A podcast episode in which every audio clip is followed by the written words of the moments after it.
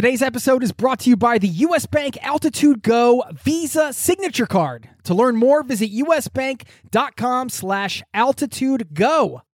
As a traveler, it's a fact you're going to need to manage your spending in different currencies. You need a service that not only helps you send, spend, and receive in different currencies fast, but also does it without the hidden fees or exchange rate markups. This is where Wise comes in. Wise is the easiest way to connect all of your finances internationally. I've been a customer for over a decade. It's been a lifesaver for me as a traveler, a nomad, and now a permanent resident abroad. If you're a traveler who's still using your regular bank, you need to check this out. Join 16 million customers and learn how the Wise account could work for you by downloading the app or visiting wise.com slash travel. That's wise.com slash travel. Thank you to Wise for supporting today's show.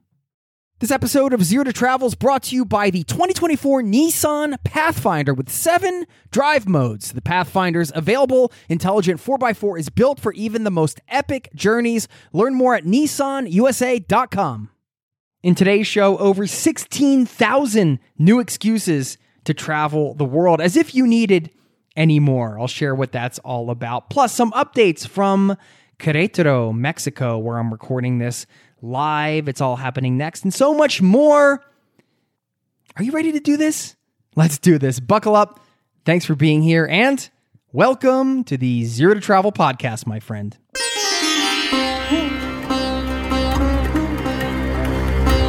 You're listening to the Zero to Travel podcast, where we explore exciting travel based work, lifestyle, and business opportunities, helping you to achieve your wildest travel dreams.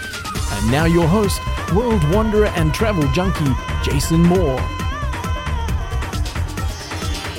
Hey, what's up, my friend? It's Jason with ZeroToTravel.com. Welcome to the show. Like I said at the top, I'm recording live from Mexico. Not sure where in the world you are at, but I'm excited to be here and bring a little travel into your ears today.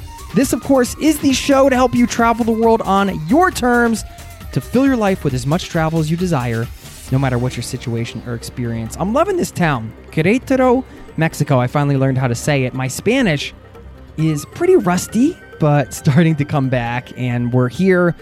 I'm here with my buddy Travis, who's co founder of a community that I run called Location Indie. It's all about helping people be location independent, live that work travel lifestyle. If you want to learn more, you can check it out at locationindie.com. Anyway, we're doing a gathering here for our community. So we're doing a walking tour of this colonial city. It's a UNESCO World Heritage City. We're hiking to one of the tallest monoliths in the world. We're doing some workshops doing brunch, eating a lot of Mexican food, just hanging out and having a blast. And we actually have our welcome party tonight. I'm recording this right before the party. It's just so cool to meet people in person that you get to know online through a community. So, hey, I encourage you if you've been interacting with anybody online, you can meet up at all in person. It's such a wonderful thing. And to meet up in a place like Mexico, I feel so privileged to be able to share an adventure with others. And I'm thinking about doing some similar things with Zero to Travel, maybe doing some trips, getting people together. And I just love the vibe of this community. I, I hear from individuals in this community often, and I just know y'all would get along so well if you met each other. So let's figure something out. Let's figure something out soon. If you have any uh, advice or suggestions, you can always hit me up, jason at zero to travel.com. I do want to give a shout out at the end of the show to somebody who wrote me an email recently. I'll always love to highlight stories from the community. They're inspiring to me, and I think some of them are inspiring to you as well. We got an action packed show today with the two founders of one of my favorite websites, Atlas Obscura. And you heard me say at the top of the show over 16,000 excuses to travel because uh, currently, at the time of this recording on their website, they have 16,987 unique places and foods collected that they're featuring on their site. And it's all sorts of sites and uh, sort of off the beaten track type of experiences and places to visit, abandoned buildings, all kinds of eclectic travel sites. I don't really know how else to describe it. You have to check it out and you're going to hear more about it in this interview. I don't know about you. I don't really need that much of an excuse to travel, but it's fun to have one. I like to have a little mission. And that's one of the things that makes this trip I'm on great because we're having uh, an experience here. We have a good excuse to come to Mexico to do our community gathering, but we also get to check out a gorgeous UNESCO World Heritage City. And the reason why we ended up here is because our buddy Ray lives here, and it's only about three hours south of Mexico City. And if you're traveling through Mexico at all, it's a, not a place a lot of people go, from what I understand and what the reading I've done. But I would highly recommend visiting Querétaro. It's a nice little hidden gem. These are some of my favorite places to visit, places that not everybody's going for whatever reason. In Mexico, it's probably because there's no beach near here. a lot of people like to go to the coast, spend time on the beach, and I totally get that. Uh, it's just great to be back in Mexico for the first time in a while. I mentioned my Spanish being pretty rusty. It's so strange how the words come back after you hear them. Thankfully, I got a little jump on things with my Pimsleur audio courses. If you've been listening to the show, you know this is my favorite way to learn a language via audio on the go. If you go to zero to travel.com slash easy, you'll be able to see a special offer for zero to travel listeners. And Pimsleur is supporting today's show, so I want to thank them. I'm a huge fan of this product, and they sent me the Spanish course before I came here, so I got to brush up and bring things back. And that's what Pimsleur is great for. Whether you're just starting from scratch, you want to start speaking right away and get at a decent level, you can do that within a month. Or you just want to brush up on a language you've learned before. You can do it on the go through audio. This is the same language learning method used by organizations like the FBI and the State Department. If you go to zerototravel.com slash easy, check out their free trial. You can try it for free for seven days if you like the courses. You can get access to all the courses of any language you want to learn for a low monthly subscription rate, just like Netflix or Spotify. You just pay one low monthly subscription instead of having to pay hundreds of dollars for all these courses. It's an amazing deal. Zero to travel.com slash easy. Thanks to Pimsleur for supporting today's show and for helping me chat with some of the locals here. I've been chatting with the Uber drivers as we go around town. And yeah, we've been a little Spanglish, I guess, has been happening. I keep confusing some Norwegian words, but getting by, getting to you know learn a little bit about their families and. Uh, people here are just so easygoing. It's uh, just a beautiful way to connect with people through language, and it just reminds me every time I travel, you can just say a few words in the local language. It makes a huge difference. So, there you go. I want to get into today's show now, the interview with the founders of AtlasObscura.com. I just I was a little nervous for this chat because I'm a big fan of their work and their site. So you're going to hear it now. And on the other side, we're going to give a shout out to somebody in the community, a beautiful story I want to share with you. Plus, a quote that ties this show together perfectly. Stick around for that. I'll see you on the other side, my friend.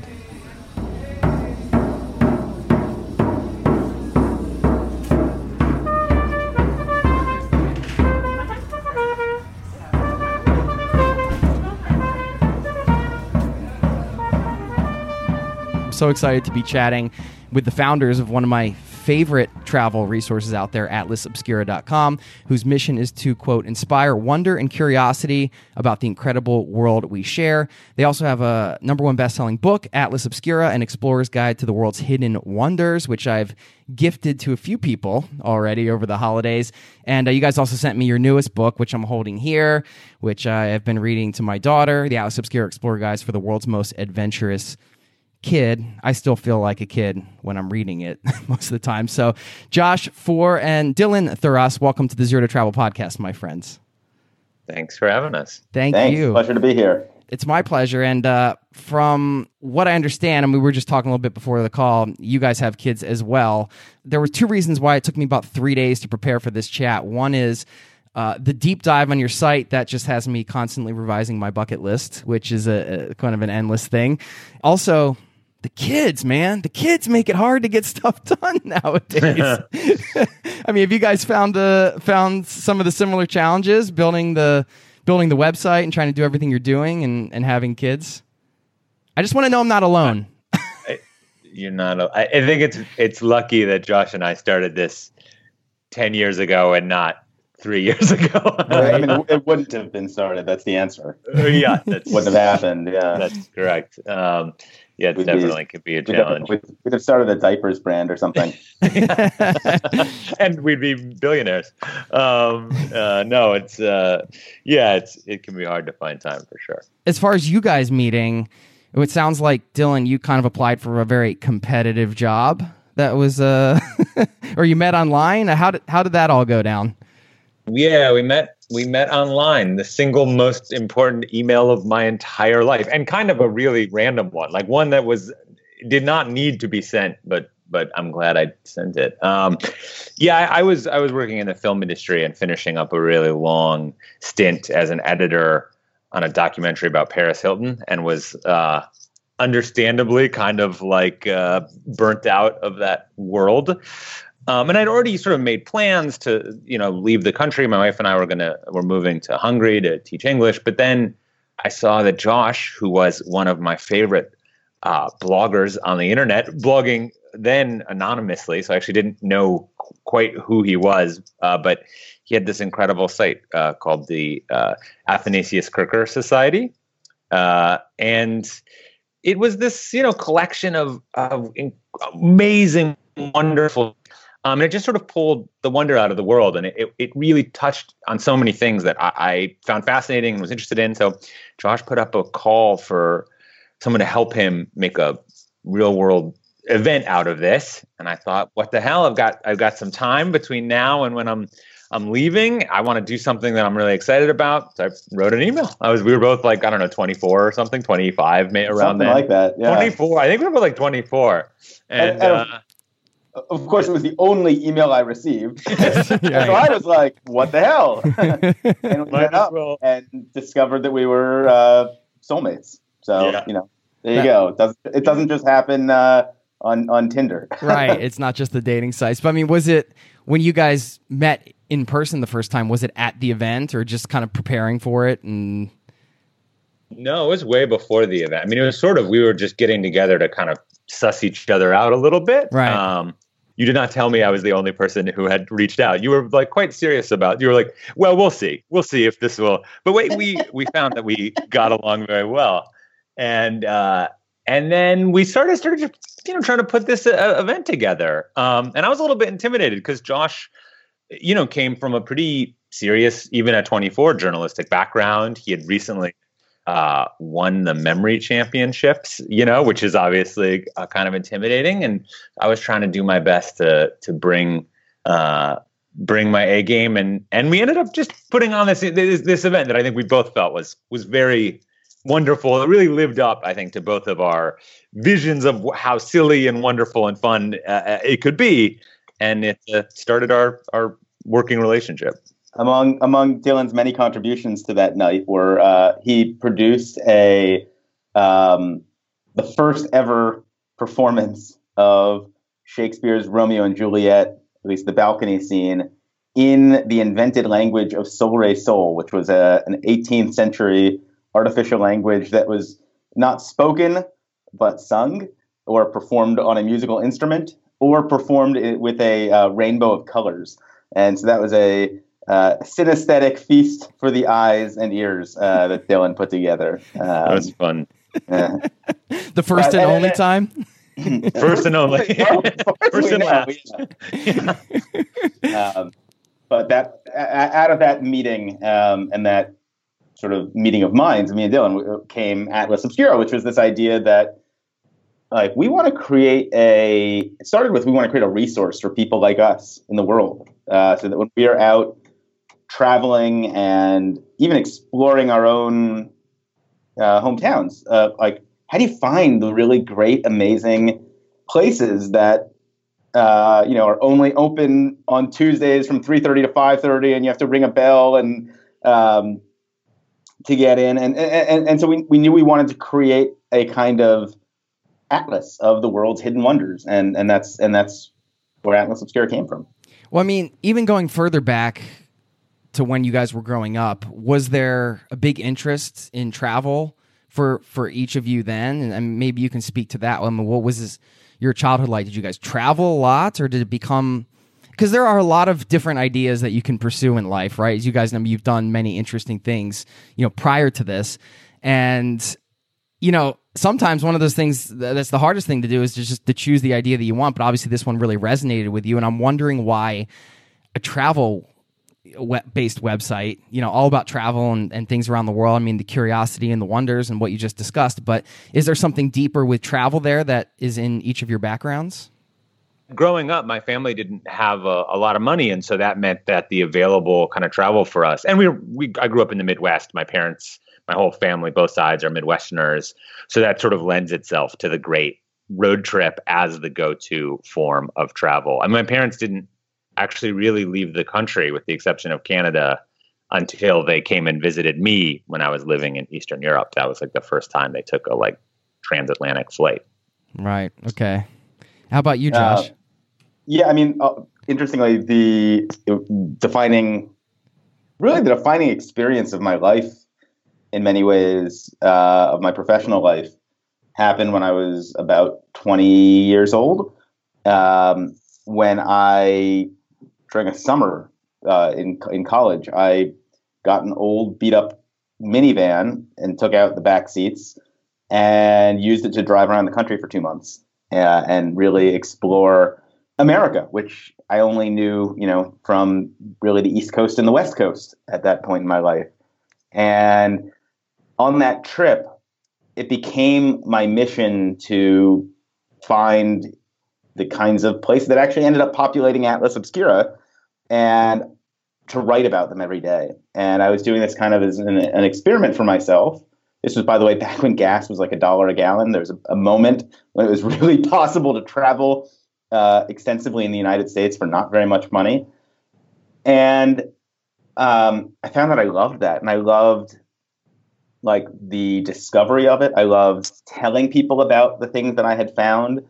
And uh, when I came back from that trip, that's when I kind of decided I wanted to be a journalist. And it's also, I think, probably helped plant the seed somewhere in the back of my head that like the resources that I was using on that trip, uh, and I know Dylan had the same frustrations when he was traveling around Europe, were like few and far between for finding these kinds of places that ended up becoming Atlas Obscura. Like I remember I had I had a crate full of books that I was carrying around in my minivan, and um, and I, you know, I, I'd be driving through Oklahoma and I'd pull out four different books and look through them and sometimes there'd be something interesting, sometimes there wouldn't be. I remember uh, this Museum of the Odd I found in, in I think it was in Lincoln, Nebraska. That was in a guy's house, um, which I found in one of these guidebooks, and like that. The fact that this was so hard to do was part of what I think inspired us to want to create Atlas Obscura. I know. I mean, like when Dylan was, what what what was that that book that you used when you were all over Europe, Dylan? What was that called? Weird Europe was the was the I had we had a few, but um, Weird Europe was probably the best. But the irony was also that like not only were they sort of random and sparse and and hard to use to actually do the travel, but interestingly, they also often missed once you actually went to some of these places you were like that that little write up that paragraph that said, "Oh, it's this place is so creepy," you know, like it missed the thing that was the most interesting part of it. Like there's a whole incredible story to be told that is above and beyond the fact that you're in a whatever church made of skulls or whatever it is, you know, and and and that sort of really was one of the things that I, I found that that made me want to uh, create Atlas Obscura. Was just I feel like there were more deeper stories to be told about a lot of these places. Yeah, I love that because obviously it's it's subjective, right? One person's creepy is another person's, you know, must see event of the of the entire trip. And I mean, I think. Do you guys think inherently some of these lesser known sites are these things like abandoned buildings or places where, you know, they're not tourist draws? There's some external things that can happen by making those choices as a traveler, right? Like you're already getting off the beaten path just by seeking those places out. But then you guys are also you're giving us a different story around that than just like you said what maybe some of the guidebooks have in the past. Um, I mean, do you do you think that plays into it as well? For you, just finding these places is is an adventure in itself and kind of gives you a different travel experience.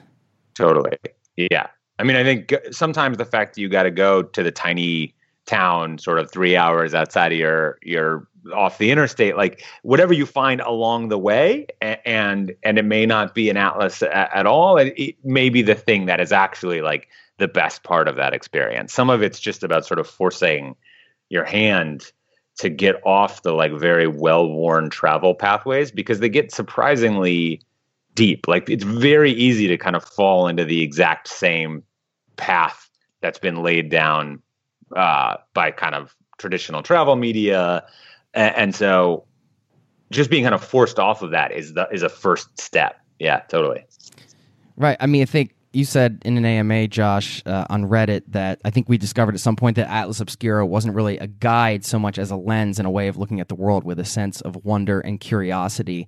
Uh, the fact that you guys have uh, put your heart and souls into this project and you're, you know you're dedicating your lives to this project right now has that heightened your own wonder and curiosity just by s- simply uh, focusing on it i guess or having that that intention behind it Oh, totally. I mean, I, I think that one of the realizations we had early on was that what we were creating was actually something much bigger than just this, you know, geographical compendium of places that were interesting to visit. That we were trying to define a way of being in the world, of living with a sense of curiosity and a sense of wonder and a sense of awe, even um, about this incredible planet that we all share, however briefly. And so Atlas, at, a certain point, kind of grew from being just this collection of places into what it is now, which is really um, a, I mean, like a, a media company and an experiences company. So, you know, we we ended up publishing this book. Obviously, we've um, we publish original journalism every day on our website on atlasobscura.com.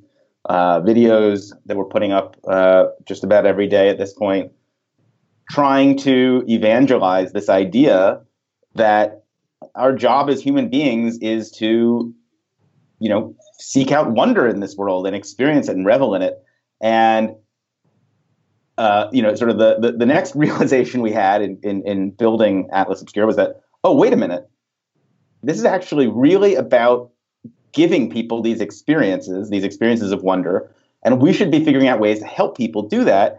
And so we started putting on events, uh, local events all over the country, wherever we had kind of um, people who were of like mind, uh, who had kind of joined us in this in this mission, uh, organizing whether it was backroom tours of museums or you know expeditions out to a uh, a ghost town in the California desert that was once planned to be bigger than Los Angeles but never actually got built, to um, to, to, to workshops that might be interesting, and, and then that like spurred us to say, like, wait a minute, we should figure out ways to take people on trips to you know all over the world to help us see not just our own hometowns in this way, but the wider world. And and we started doing international trips and leading people to you know wherever Mongolia, Bhutan, uh, the Amazon, but also to places like Paris and Berlin and London to show them the world through this lens that we're trying to define of, of, of, of wonder and curiosity. And so that's kind of where we are now as a as as an enterprise. We what started as this kind of atlas uh, on on the web has become uh, something much bigger and, and and and we think more exciting and you know gives us a lot of joy to be a part of. Yeah. Yep. I mean, I get the sense. Obviously, you guys didn't have any idea that I was going to go into this direction and get this big, right? Yeah. yeah. Go, ahead, Dylan. no, I don't. You know, we we found people who are like, oh, this, yeah, like this is the this is what I've been looking for. This is how I travel through the world. This is the kind of community I want, and and so we knew, you know, and then I think we just sort of like it just grew step by step. But uh, yeah, you're right. In which, if you'd asked us nine years ago, sort of to to to play out the future, I we had some pretty wild dreams. And actually, sometimes if you go back and find our notes, it's funny. We kind we did actually write some um, not quite a number of these things down. I just think we had we had no idea how to go about actually doing any of them then. So it's the it's the figuring out the doing that's been um, been the kind of surprise and yeah the, the joy of it. Yeah, I mean it's it's kind of the same as a trip, right? You're just kind of figuring out as you go, and you don't know what direction it's going to take you. When I first found the site, like many other people that you mentioned, it obviously it resonated with them because there is this draw to these lesser known places, and when you find them, you feel like you've found a little like a special little thing that you know people other people don't know about and you feel like they should know about it but they don't and and how that affects you as a person. I mean, I'm thinking of one example. I don't know if either of you have been to the Crazy House in Dalat, Vietnam. Have you ever been to that I place? I know the I know the site. I've never been there. Okay. Yeah, so it was just it was built by this woman and it- it was just really inspiring to me because she was basically going against the grain of everything in her community and all these people didn't want her to build it and they thought it was an eyesore and, and it was totally it, it was sticking out like a sore thumb in terms of it, the architecture and I mean you guys I know you're familiar with the site and it's uh it was one of the things where I just I went in there just thinking wow like somebody actually dedicated themselves to this and and made this happen. I was so it was one of the standout things that I saw in Vietnam just because of the story behind it. You know what I mean? And I'm I'm just wondering for you guys, what are some of the lesser known places that you've been that have inspired you the most in in your lives? I I share with you, I think, a real love of kind of outsider art locations, often because you get a chance to know and talk to the person who kind of chose to take this incredibly quixotic life path, you know, who dedicated themselves to this this uh, unusual pursuit, and that can be it's really interesting to, to to talk to someone like that and get to know them and and and get, and sort of be reminded that the rules you think are applied to your life don't actually apply. Like you could, in fact, decide to spend your whole life building a, a castle in your backyard. Right. Um, so there's there's a few that come to mind. I mean, that that example is a real one. Uh, Bishop's Castle in Colorado is this 16 story castle that is it is just unbelievable. There's there's nothing like it. Uh, you know, in the in the world. Uh, that's sort of outsider art project that I thought was really incredible. Um, there was one in he just passed away actually, but in Joshua Tree, there's a really little one called uh, Bob's Crystal Cave, uh, and this guy grew up. He had a really hard life, and he was in the Marines. And then he sort of said, "You know what? I want to dedicate myself to like peace and harmony." And he moved to the desert and kind of turned into a hippie and started this swap meet. And then inside of the swap meet, built out of a bunch of spray foam and like chicken wire, just this kind of beautiful peaceful. There's a little waterfall that runs through it, and it's covered in all multicolored kind of crystals and tiny trees, and you know, and it's a strange space. But the real the real wonder of it is talking to him, talking to, to Bob, and I had a chance to spend actually a lot of time with him because we were doing a radio story uh, about him, and and um, and I just now that especially now that he's just passed away, I that experience is very precious to me. It is very, it feels his entire outlook on life, his philosophy is like this thing that I get to hold on to. And it doesn't feel like it's not a check mark, you know, it's not like, oh, I did that cool thing, like on to the next. It's like it was, you know, it had sort of profound effects and, and uh, on me all this time I spent with him. So, you know, that's a, I think that's a good example. Yeah it won't surprise you probably if, if you've ever been to the Museum of Jurassic Technology in Los Angeles or have heard about it or read about it.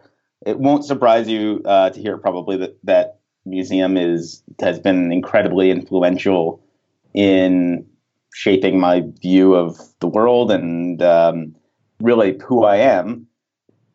Uh, what might surprise you, if you know about the Museum of Jurassic Technology, uh, is that I actually refused to visit it despite it being this incredibly influential uh, museum in my life. Of course, I'd, I'd read Lawrence Weschler's uh, mu- book about the museum, which either won a National Book Award, was a finalist for the National Book Award.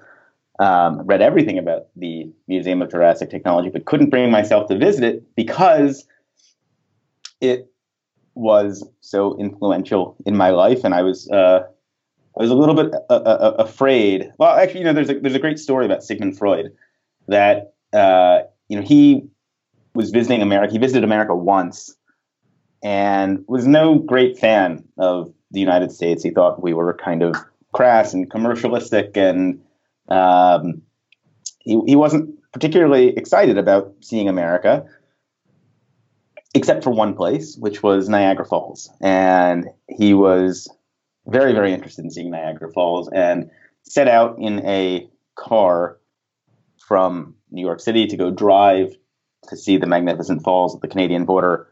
And so the story goes, at least as I heard it, he gets about halfway to Niagara Falls and tells the driver to turn the car around because he prefers the Niagara Falls that exists in his imagination to the one that he might experience in real life, which would inevitably be a diminished thing.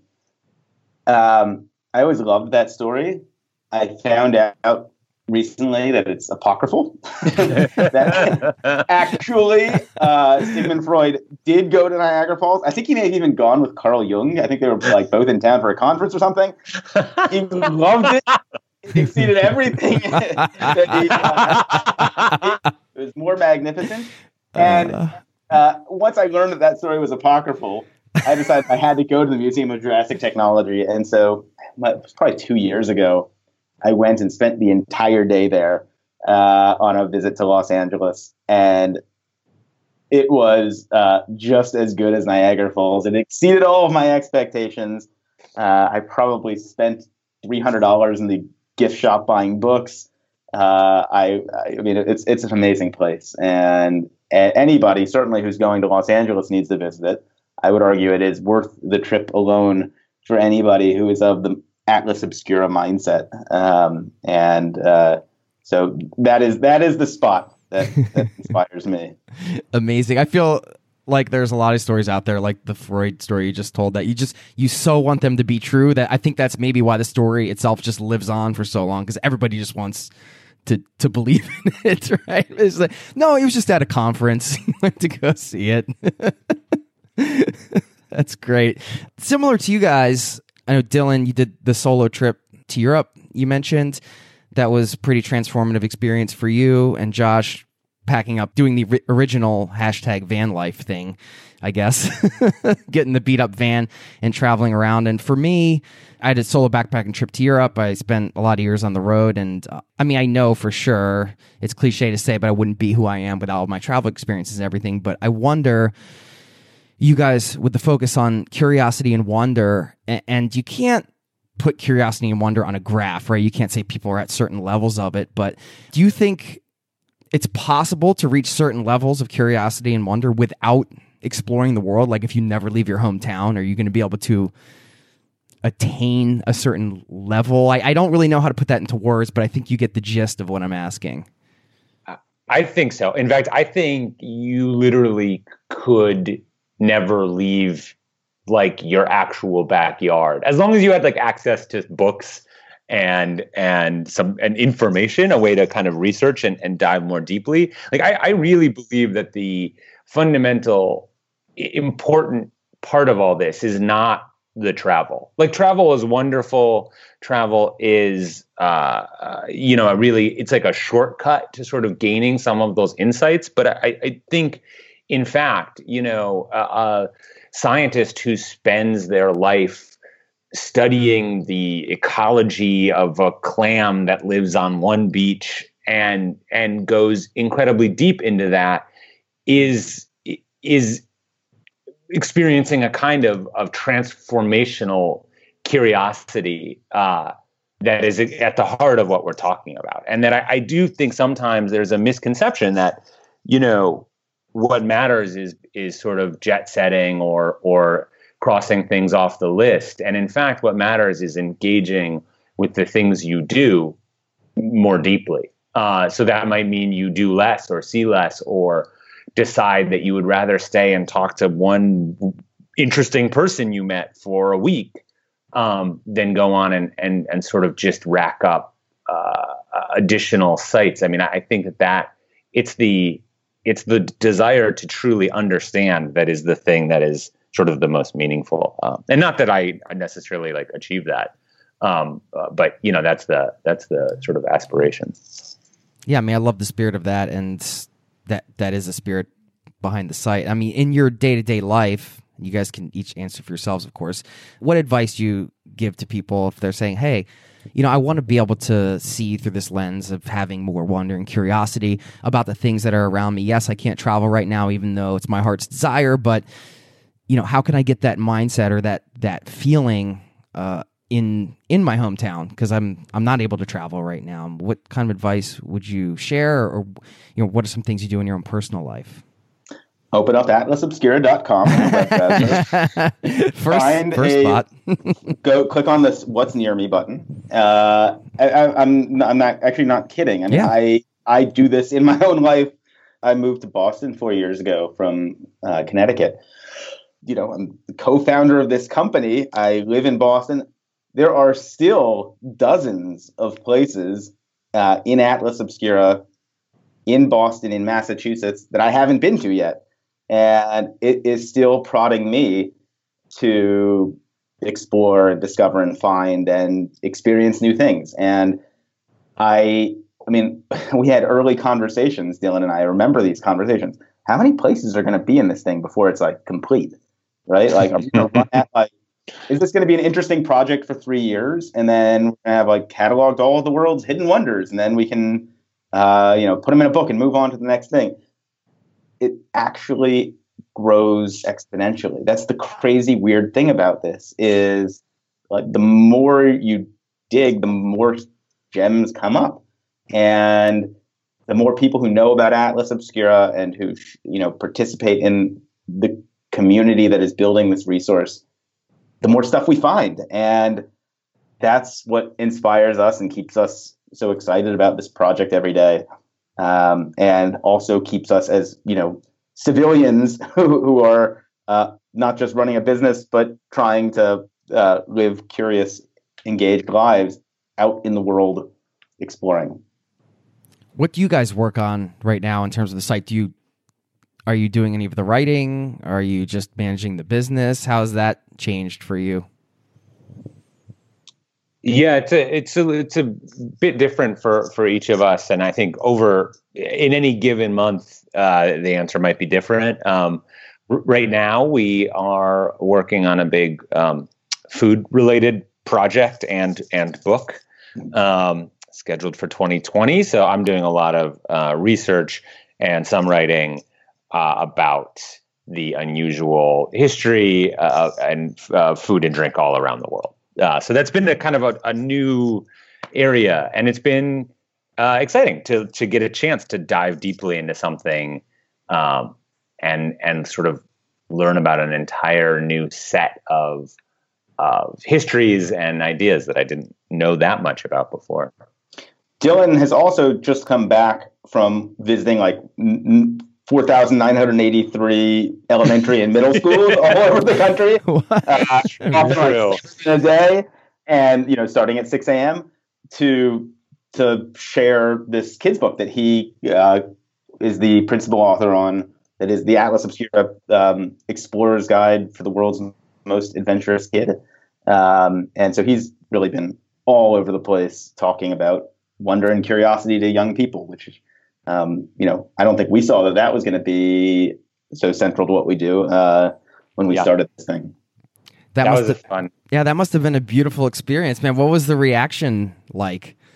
It was great. Although it does vary grade to grade. Like third to fifth graders were just all fun. I mean, they just they were so excited, so interested. They had a million questions, like really sharp questions uh, you know, as you get into sixth grade, like that excitement's still there. There's like more sassiness, and then by the time you hit seventh grade, it's like so much more work. They're all all the seventh graders are like so worried about looking foolish in front of each other that they're like way more reserved, and you kind of have to like work to. You can tell they're interested, but like you got to pull it out of them. Uh, but it was it was just absolutely so much fun because kids, you know, they just they naturally have that sense of of deep curiosity and joy in the world. And so when you tell them about, you know, the Snake Island, you know, or this giant bug that was thought to be extinct and then discovered alive, uh, they just they, they it, their eyes kind of light up. So it was a really wonderful experience. Absolutely. That's amazing, Ed. Thank you uh, to you guys for sending the book because we we've really enjoyed it. And uh, I mean, kids certainly you know, if you if you lost any of your wonder and curiosity in adulthood, kids will force it right back on you. I think I mean, it's a it's been an amazing experience. Um, Americana. I, I know Freud was driving to Niagara Falls. He wasn't driving to see the world's largest pecan in Seguin, Texas. I'm not even sure if I'm pronouncing that down right. I remember visiting the Corn Palace in Mitchell. I mean, what do you guys think of those types of sites that are built in usually in the middle of nowhere, off of a highway somewhere. I find them fascinating for a variety of reasons, but I want to hear your take on it. Well, Josh, do you? I mean, you spent a good uh, chunk of time going around visiting. I think we both we're both fans. Yeah, for sure. I, I am as well. It's it's funny. Like I, I think the thing that can be most interesting about those kinds of roadside attractions is um, when they can be put in some kind of context, like the mm-hmm. like the world's largest ball of twine uh, um, is you know a really big ball of twine, and that's okay. That's interesting, I guess. It's kind of a, a sight to behold. But when you start asking, like, well, wait a minute, like who made this, and what was driving the person that made this, and yeah. And whoa, wait a minute, there's more than one of these. Like, why? And like, where did this idea come from? And like, oh, hold on, there are people still doing this, and like, uh, so I think from the very beginning, when we thought about what kinds of places belonged in Atlas Obscura and how we would define what this was all about, this enterprise, um, we said to ourselves that what was very important was we're not just interested in things that make you, oh, geez, wow, you know, there's got to be a story behind it. There's got to be um, a context behind it. The thing, like the the the wow, is just what draws you in, and then it's what that place or that thing tells us about the larger world or about what it means to be human or what drives us as humans. Like that's the meat of of what we're interested in, and um, and, and, and what's amazing is, you know, anybody can add a place to atlasobscura.com, right? Like anybody can go online and, and contribute to this project. Most of the time, like people get it. They yeah. the places that they share are atlasy places or atlasy things. And this worldview that we've been trying to define, this lens that we've been talking about, like it it makes sense to people, which is cool because we weren't sure if it would make sense to anybody beyond the two of us when we started this thing. And I think we're um, perpetually delighted by the fact that like people get it and and it shows in in the places that people contribute to the atlas.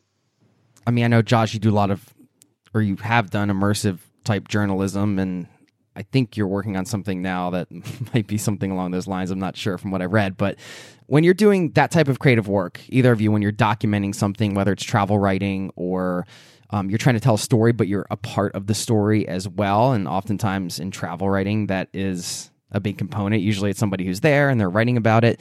And you're kind of trying to balance that, find that balance, like I guess I would say, between staying in the moment and having the experience so you can write about it authentically, but then also kind of trying to understand in real time, um, or maybe not in real time, what, what the story is here. What are the interesting bits that we should be going deeper on uh, with this person, or uh, the thought process behind how how you're going to share this experience. Do you ever struggle with that in, during the creative process? Yeah, it's like the principal struggle. um, I think you've identified it. It's um, yeah. How do you do like? How do you handle it? Just keep asking questions as they as as they are presented to your you know as they present themselves to you. There's always in a conversation and when you're uh, in an experience an opportunity to like accept at face value what you've just heard or push a little bit further and dig a little deeper and uh, like, oh, but would it be possible for me to see that? Or, you know, like, um, uh, really, that's what things are like for you. Like, would you mind, like, if I like spend a little bit of time with you to observe that with you? Or, like, you can always go a little bit deeper, work a little harder um, to learn a little bit more. And one of the things that I like about being a journalist is that it gives me a an like an organic prod to continually push myself often out of my own comfort zone to like keep pulling at the threads and keep trying to learn more and keep um, keep pushing that sense of curiosity because I'm not just doing it for myself. I'm also doing it for the people that I'm going to share this with. And I think that was the thing that I discovered on that road trip that I was telling you about was like not just going and doing these things, but writing about them was an excellent way. Writing and sharing what I was writing was an excellent way to force myself to be the kind of person that I wanted to be out in the world. Hmm. It, was it the the idea that hey you're going to share this is for the people i'm sharing is that the thing that kind of gets you over the hump and gets you into those uncomfortable zones oftentimes just the fact that hey i'm doing this is bigger than just my story this is what is going to be shared and make an impact on people in some way. Yeah i mean i, I think personally I, I, can i can sometimes be a little bit shy um, or like uh, restrained. And it's almost life as performance because I am if I am a part of this story and a proxy for the curiosity of the people who are going to be reading this story, then I have to I have to keep pushing. I have to get myself out of my comfort zone. And for me personally, that's useful. I think there are people, and actually, I suspect Dylan is one of them, who just have like a, a natural kind of effusiveness, which I'm sure you've heard on this uh, podcast that like he, he, he, doesn't necessarily need the shove uh, that, that I do.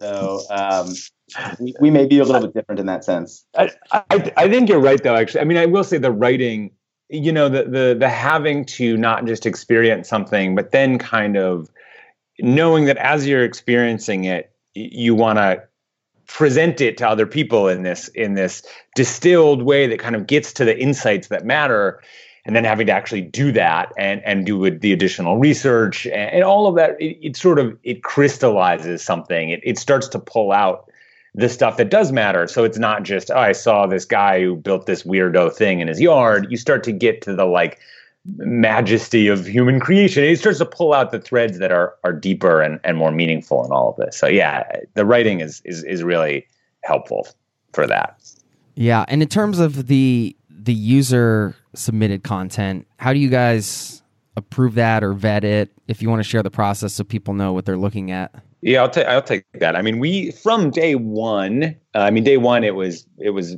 me at the kitchen table, and then we sort of grew, and we were able to bring on other people over time.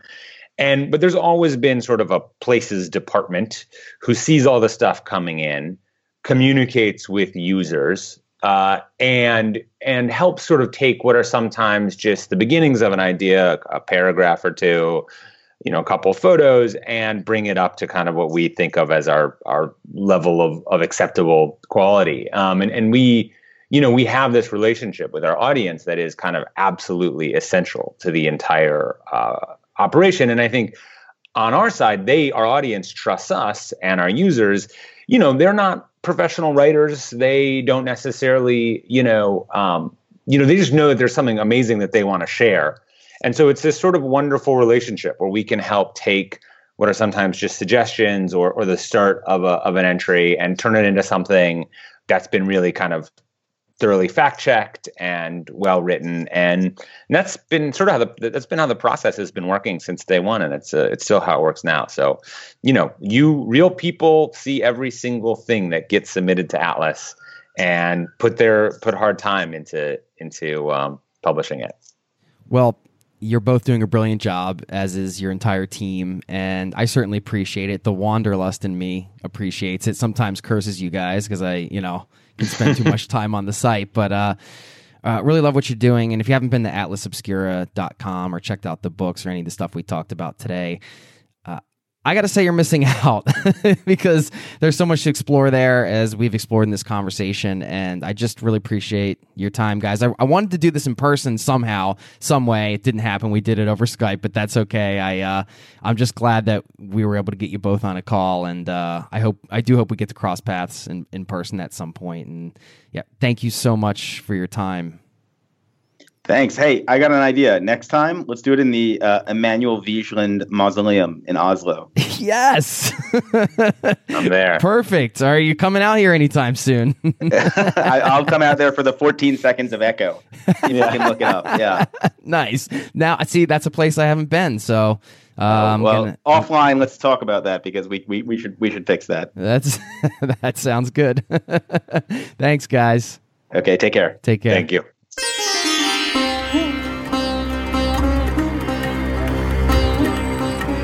There you have it, my interview with the founders of Atlas Obscura, Josh and Dylan. Thank you guys so much for your time. I will continue to use and abuse your website to fuel my wanderlust.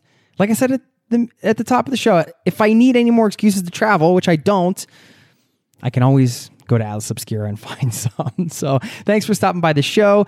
Got a few more things for you before we let you go. First, can a $2 travel experience change your life? It most certainly can, at least according to one of you fine folks out there in the Zero to Travel Caravan, the listening community. I want to share that story in just a second, plus a quote at the end. First, another quick thank you to Pimsleur for supporting today's show. Zero to travel.com slash easy. You're going to get a killer seven day offer for Pimsleur's monthly subscription service where you can access all of the audio lessons for any language you want to learn Spanish, French, whatever. Pick the language you want to learn. Try it free for seven days for free. What do you have to lose? And if you feel like it's a good fit for your learning style, you like learning on the go, which I'm assuming you do because you already listen to podcasts, you can just pay a low monthly subscription price and get access to all of the courses in whatever language you want to learn. Zero to travel.com slash easy. This is a special offer for Zero to Travel podcast listeners. That's you. If you've been putting off learning a language or you know you're going somewhere and you want to connect with locals, have deeper travel experiences, do it with Pimsleur. I'm a huge fan, been a user of their products for a long time. And if you do decide to carry on with that monthly subscription, you'll also be supporting this show because they're sponsoring the show. And I'm also an affiliate for their product. So just to be clear on that, but that's because I use them personally and really, truly love their courses. So check it out. I'll leave that link in the show notes. Now, let me get to this, this shout out. Ash from Canada. First of all, the, uh, the subject line was hilarious ego currency. she says, Hey, Jason, I just want to reach out across the internet land, give you some thanks. I work a job I love currently, and I have the opportunity to listen to books and podcasts as I work. And I stumbled across your podcast and promptly listened to all 300 ish episodes in the span of a few weeks. You've been binged, my friend. That blows my mind. Thanks for listening to all these shows. Uh, she goes on and says, I had the whim opportunity to go to Sri Lanka with three weeks' notice after 10 years of being stuck in Eastern Canada. I'd never been to Asia before, and any previous travel has been to the Caribbean with family over March break and a school trip to London, which I was fortunate to go on. 10 years later, just after my 30th birthday, I hopped on a plane to Sri Lanka with my new stepmother and had the time of my life and was reminded that I was missing out on something greater. So, a few weeks ago, I came across your podcast. I'm happy to say I've gotten caught up from 2015. You're inspiring and your guests are really interesting. I've learned so much and got so much on my mind. I'm starting my journey to being location independent, and I even have an interview lined up for this coming Monday. Still trading time for money, but it's a step towards something greater. I just want to interject here for a second. That's key. You're just taking one step towards a new lifestyle you want to build around travel. That mad props for that, Ash. Uh, she goes on to say, I've got a ton of social fears and I'm ready to overcome, and I'm excited to see where this all goes. I'm going to email you in a year from wherever I am because I've decided that in a year it will be very different from now. She goes on to say, I just recently listened to an episode where a listener asked about train travel. I have one thing I wanted to share about trains. I went on the infamous Kandy to Ella train in Sri Lanka. A quick Google search brings a few posts about it, and I can say of the 18 days I was in Sri Lanka, this was the highlight. We got a ticket for about $2 Canadian, spent seven hours in total to go 159 kilometers in distance on a rickety blue train that slowly went through the tea hills, eucalyptus forests, cliff sides, and the jungle town after town. We jumped onto third class with the farmers' chickens and snacks because there were so many backpackers that were waiting to ride this train in second class or first class where you get a seat. We didn't know that, and we jumped on the back of the train with the locals and didn't get a seat at all. Instead, I stood for almost the whole time, and sometimes I sat with my legs hanging out of the door of the train or my head out the windows. There were so many other tourists, and the locals were used to it and made sure we had our cameras ready to, for peak photo opportunities. We waved to locals, chatted on the train, bought amazing little snacks, and I almost forgot to take pictures. I was so in awe the whole time. It was the most zen I think I have ever been. There aren't many places left you can ride in an open train for $2. Highly recommend this be on any train episode you make. Aside from this, just wanted to do the thing you've been telling me to do three times a day for the last week is say hi. And she just goes on to finish up by saying, expressing some gratitude and saying that she would love to be on the show someday, if only for being a girl who did a thing and went from uh, finance, house loans, debt, and illness to single, liberated, location independent, debt free, wealthy, in many ways healthy, and traveling the world. Cheers, Ash. Ash, you're giving me chills up my spine reading that. And you described that train journey so well. It makes me feel like I'm there with you. And, you know, there's something special about, there are many things special about travel, but those moments, those Zen moments where you just feel like everything is in balance and you're right where you're supposed to be and you're just in that moment. Such a beautiful thing. I mean, is it not worth traveling long distances just to have those singular moments that stay with you for the rest of your life? Uh, I'm so excited that you're now part of this community, Ash. Thank you for dropping me an email. And please, yes, write me in a year. Let me know where you're at. And my friend, if you haven't checked in yet, want to drop me a line, just share your story, jason at zero to travel.com. You can get in touch any time. I read all the emails that come in. And thanks to anybody that's ever taken the time to write or listen to the show. You're very much appreciated. And thank you as we continue on. Keep pumping out shows for you because that's what I do. This is your show, my friend. This is a community powered show. So let me know anything you want me to do, any topics you want me to cover that I haven't yet. We'll work on some more train episodes. We'll work on some of whatever you want. Whatever you want. okay. Oh, by the way, if you haven't signed up over at zero to travel.com, you are missing out on some meetups. I mentioned the meetup we're doing here in Mexico with Location Indie, but we do stuff online. Uh, I have some more stuff planned in the future where we want to bring the Zero to Travel community together, IRL, so you guys can meet each other.